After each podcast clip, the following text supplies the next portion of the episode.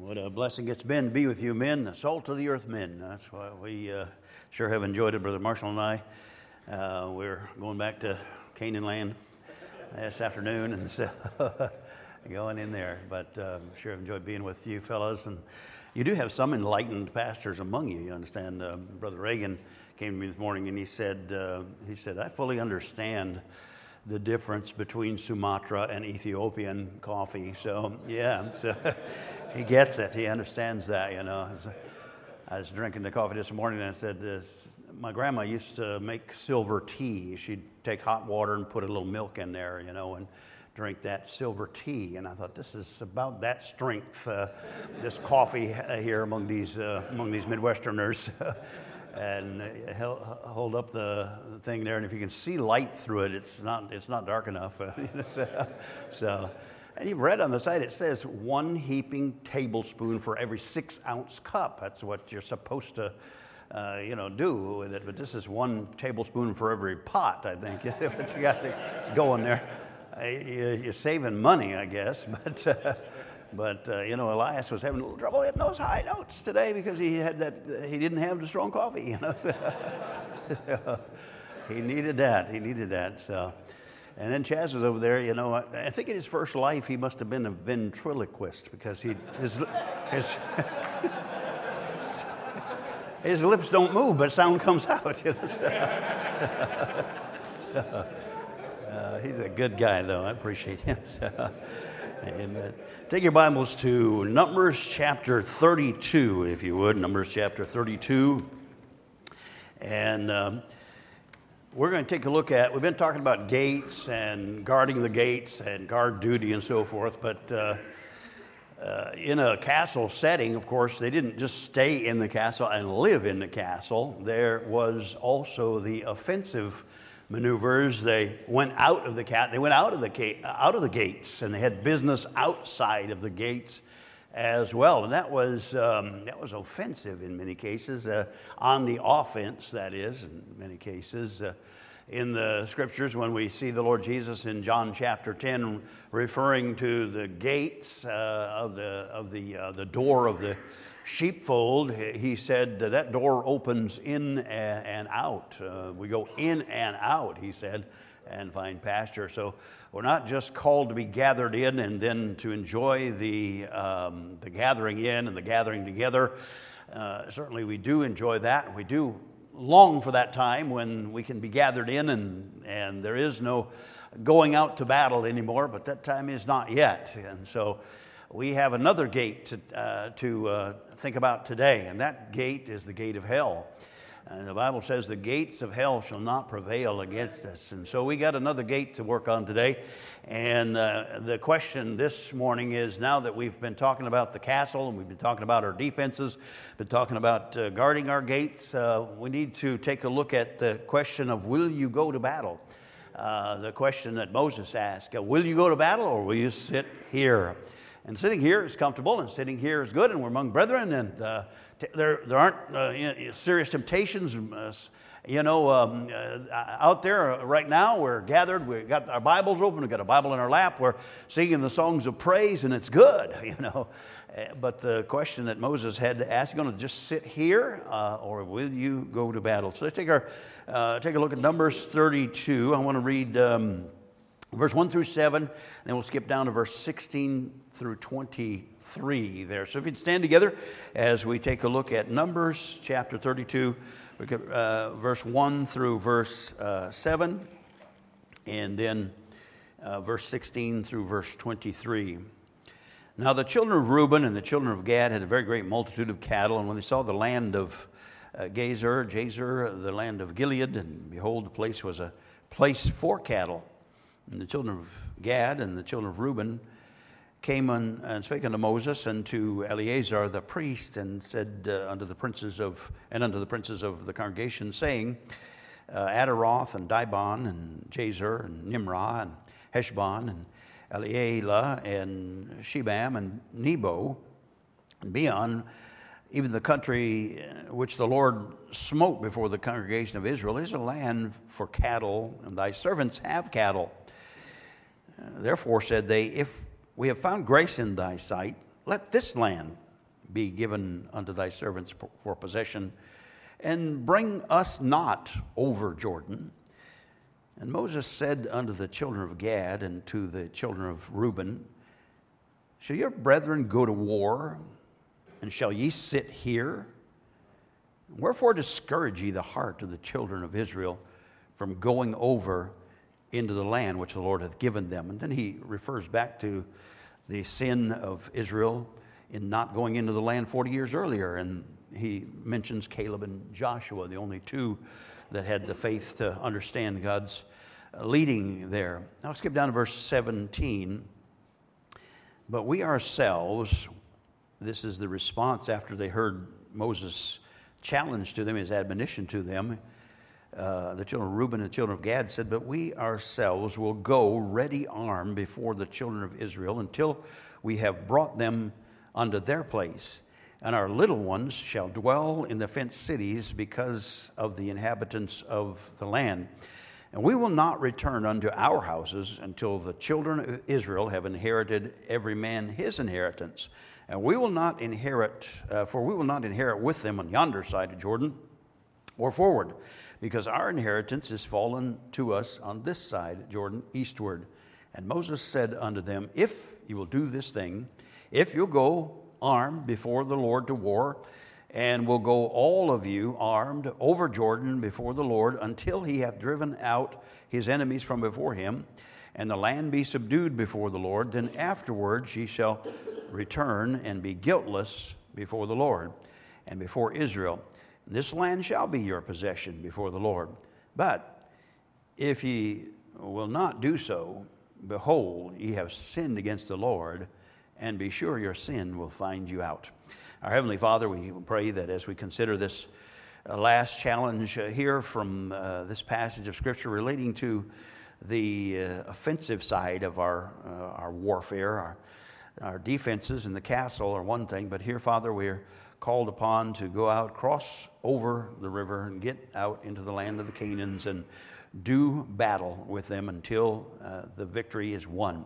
And so, Father, we pray that as we think about this in our own uh, lives and make application to it today, that you'd help us to go from this place with that uh, heart to make a difference uh, in the lives of those who need to be rescued from the uh, the ravages of the world by the power of the gospel. pray your blessing on the word now in Jesus' name. Amen. Go ahead and be seated, fellows, as we consider what's before us. Uh, people had. Um, uh, dispatched their enemies, uh, the Moabites and the Midianites, the Ammonites on that side uh, of Jordan, on the east side of the Jordan River. And they were at the place now in this Moab Valley. Um, Balaam's situation had occurred right in through there, too. And they had seen uh, that uh, victory.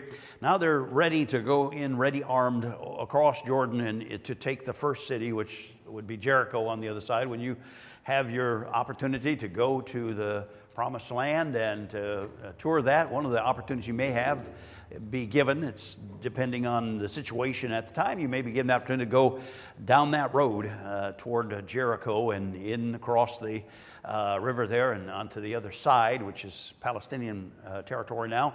But uh, to go to Jer- Jericho and to see, you know, the place and to look upon Mount Ebal and Mount Gerizim and to visualize the, you know, the cursing and the blessing and the entering into the promised land, it's a great, uh, a great sight to see, great opportunity to have when you have that and can go. But that's where they were. They were uh, in the, they were facing across the way, looking at the city of palm trees, Jericho, and that would be their entrance place, their gate, if you will, into the promised land. But it was a gate into warfare, it was a gate into battle.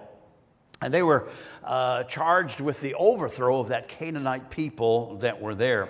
So there was a need for every available man jack among them. They had to have men armed for warfare. These weren't people that, uh, you know, were trained as an army. The, the, uh, the wandering in the wilderness was not a time where they had uh, learned, you know, warfare. And so uh, they're coming into the first real uh, confrontations other than what they'd had with the Moabites, who God delivered into their hand, and the Ammonites. Um, now they're going to take up sword, they're going to put on armaments, and they're going to go to war. And so... Um, uh, the, the proposal that they, that they give to Moses is shocking to them.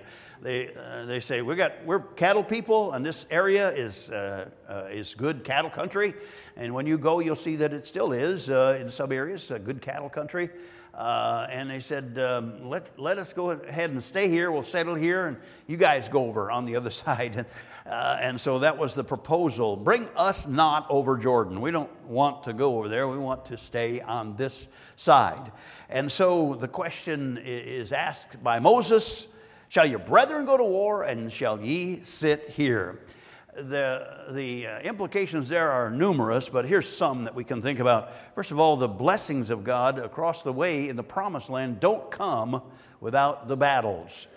Uh, you've got to recognize that uh, every blessing God has for us has uh, a corresponding battle that uh, is associated with it, and there's a battle to be fought. Reuben and Gad and Manasseh uh, wanted to have it then. They wanted to have the blessings now and not have the battle yet, but there always comes a time in between the blessing. It's the same with you, you in the, the work of the farm out here. Uh, you understand better than city folk the period of time that exists between the planting of the seed and the harvest. There is a waiting time and there is a working time between the, the planting and the harvest. And so these guys got there and they said, We want the harvest now. We want the harvest now.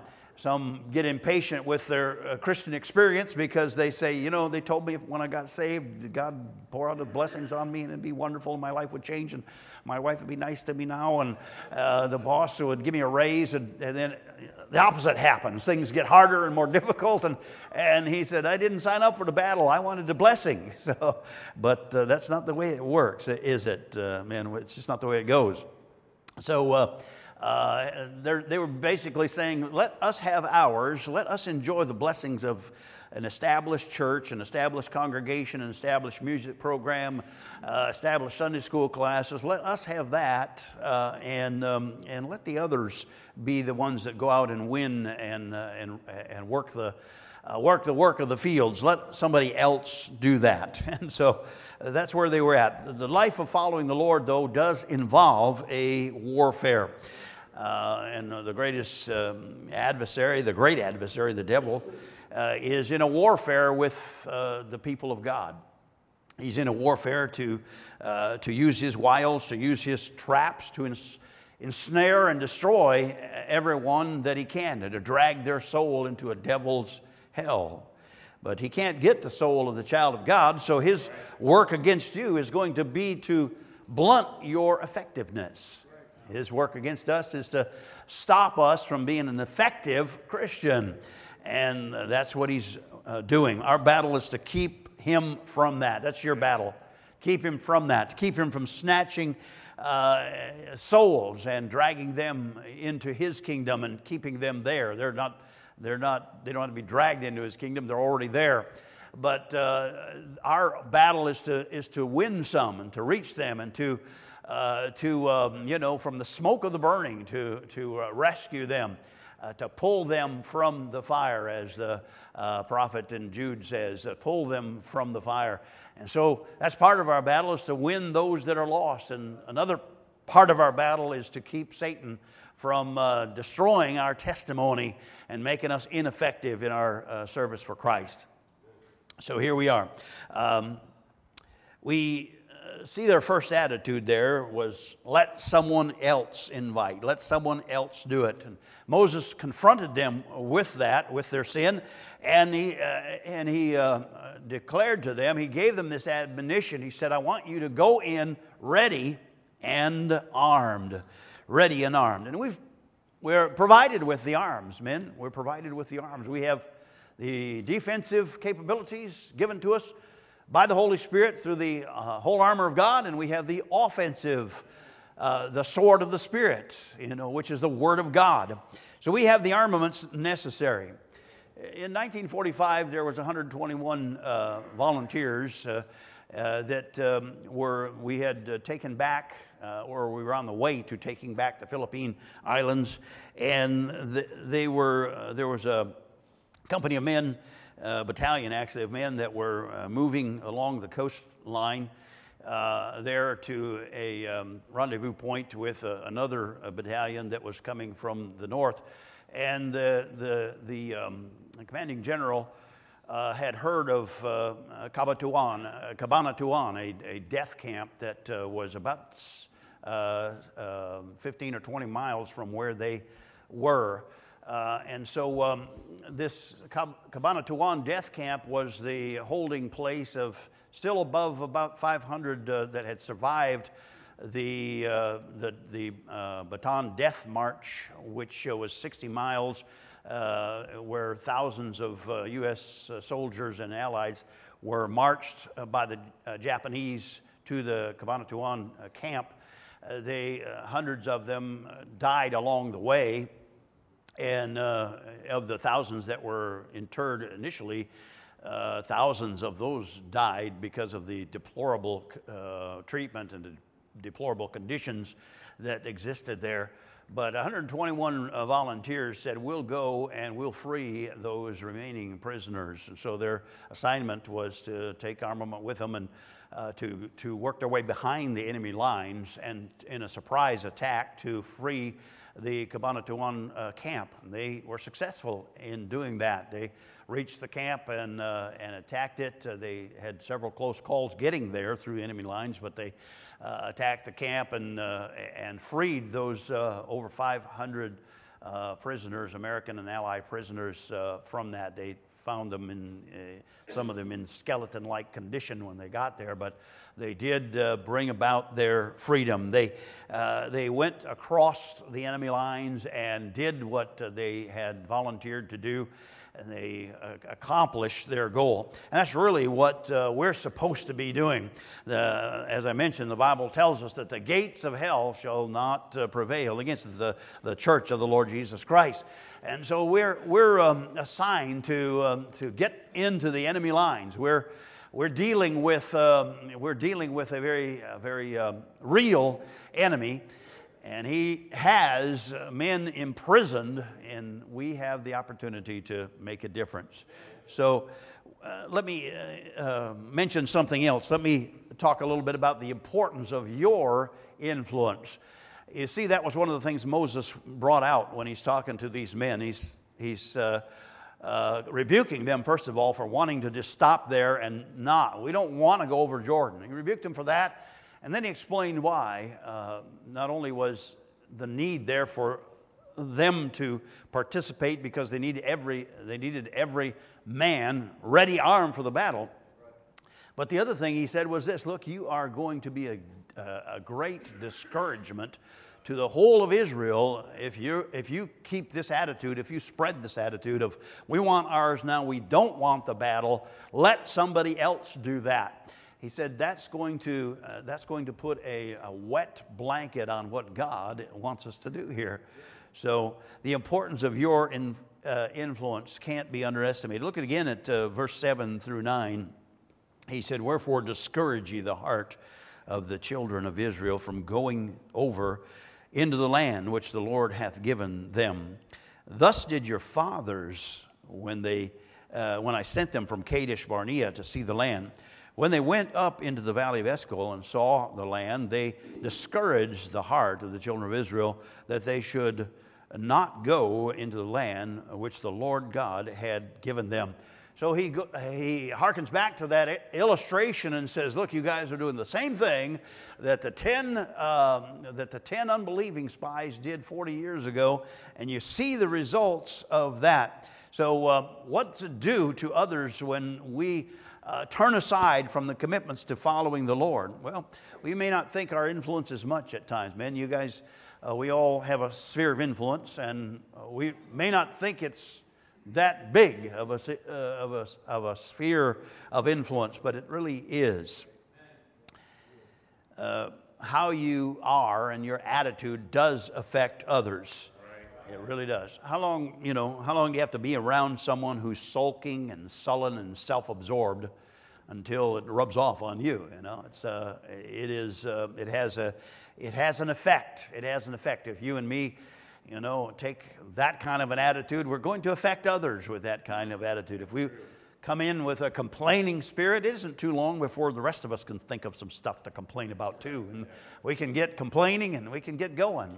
We can figure out all the stuff that's, that we don't like about Brother Leidick if we talk about it long enough, you know. So, uh, yeah, we can, we can have that, and it does affect us. We need to recognize the power of our influence, either for good or for evil. So um, that's what they were uh, learning that uh, day. They had, to, uh, they had to understand the effect that that would have on them. Um, you know, we don't want to be like Reuben and uh, Gad, who could have discouraged the hearts of the people in that situation. Eh, how long do you have to be around an angry person before you yourself, you know, have some of that rub off on you? It doesn't take very long. Um, and so the idea here, the thought here, is the power of our influence. Ten men was all it took to turn a whole generation into the wilderness. It just took ten, ten 10 unfaithful men Wow, that is.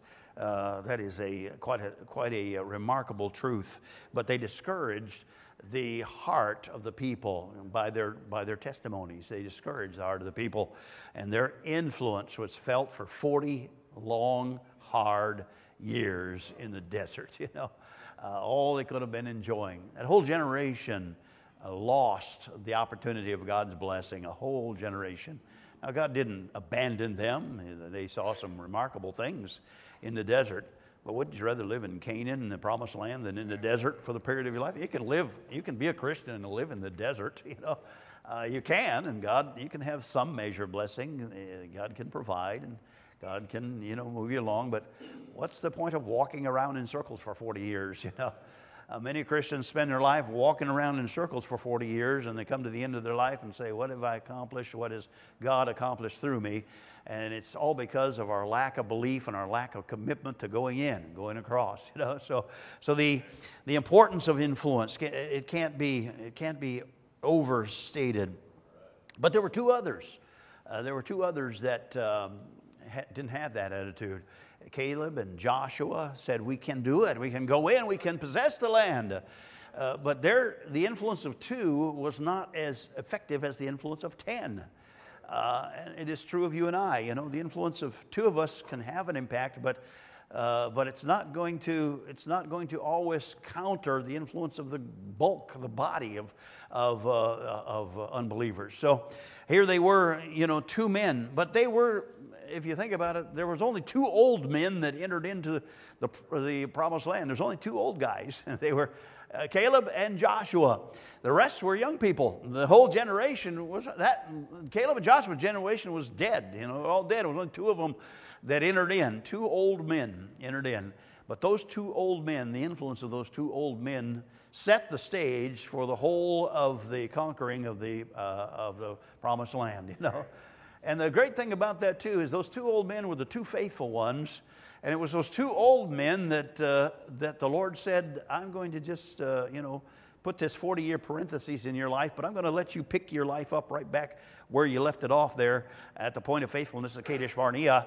And the scripture tells us that Joshua and Caleb had the, had the strength of their youth, had the eyes of their youth, had the ears of their youth, had the, uh, the power of their youth when they were 80, the same as when they were 40, you know. So these guys entered in, they were old men, numerically speaking, but they uh, were, they were uh, men of strength and virility uh, as far as physically speaking was concerned. God gave them, God gave them that. And so uh, it, is a, it is a great lesson. And uh, look at uh, verse number 12 for a minute there. The actions of the majority don't keep God from blessing the faithful minority.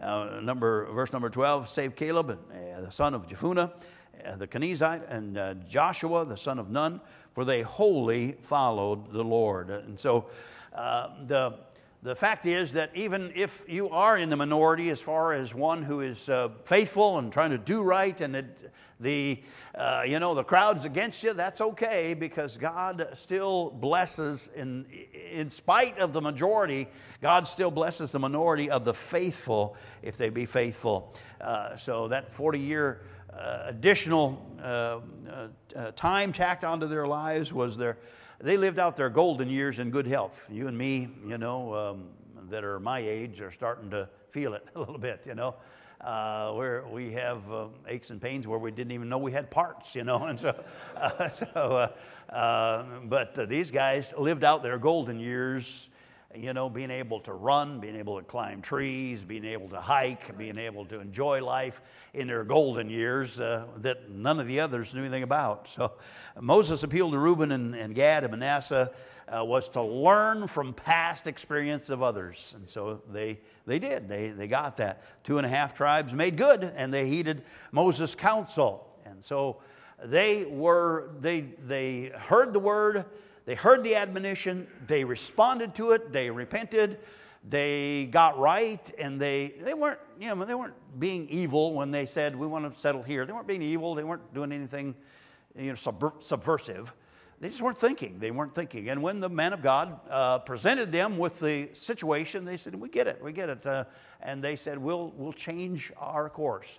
They had to humble themselves. They had to admit that what they were thinking was uh, errant, and they had to um, submit themselves to the authority of the one God had put in uh, leadership there. And they did all that, and God blessed them in that. God blessed them in that. We know the story. They went in with them, they conquered both north and south in the uh, promised land, and then Moses said, Well, you guys did your job, and you kept your word, and uh, you, you guys can go back and enjoy life on the other side Jordan there uh, now. And they did that. They did that, and so it was.